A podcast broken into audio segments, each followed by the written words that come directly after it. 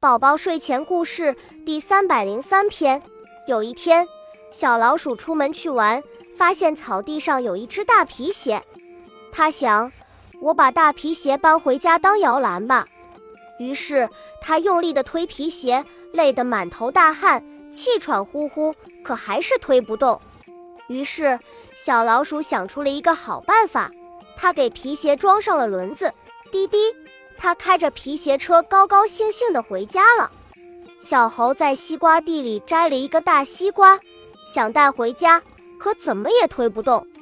他把西瓜啃了一个洞，做成了驾驶室，再给西瓜装上轮子，自己坐在西瓜里，滴滴高高兴兴地回家了。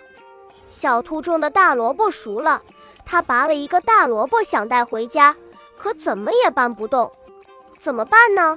小兔啃掉一半的萝卜，做成了驾驶室，再给萝卜装上轮子，自己坐在萝卜里。滴滴，它开着萝卜车，高高兴兴地回家了。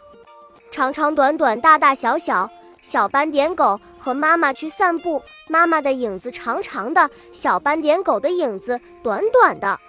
小斑点狗仰起头，问妈妈：“为什么你的影子那么长，我的影子那么短呢？”妈妈笑着说。影子长长的，才可以为你遮挡太阳呀。妈妈带着大铃铛，小斑点狗带着小铃铛。小斑点狗问妈妈：“为什么你的铃铛大，我的铃铛小呢？”妈妈说：“大铃铛声音响亮柔和，就像妈妈在喊宝贝；小铃铛声音清脆，就像宝贝在喊妈妈。”妈妈的脚印大大的，小斑点狗的脚印小小的。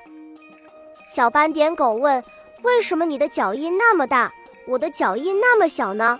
妈妈说：“宝贝，大大的脚印是我温暖的怀抱，轻轻抱着宝贝啊。”妈妈回头看小斑点狗，小斑点狗也看看妈妈。小斑点狗欢快地说：“妈妈，你的眼睛里有个大大的我。”妈妈笑着说：“你的眼睛里也有个小小的我呀。”小斑点狗奇怪地问：“这又是为什么呢？”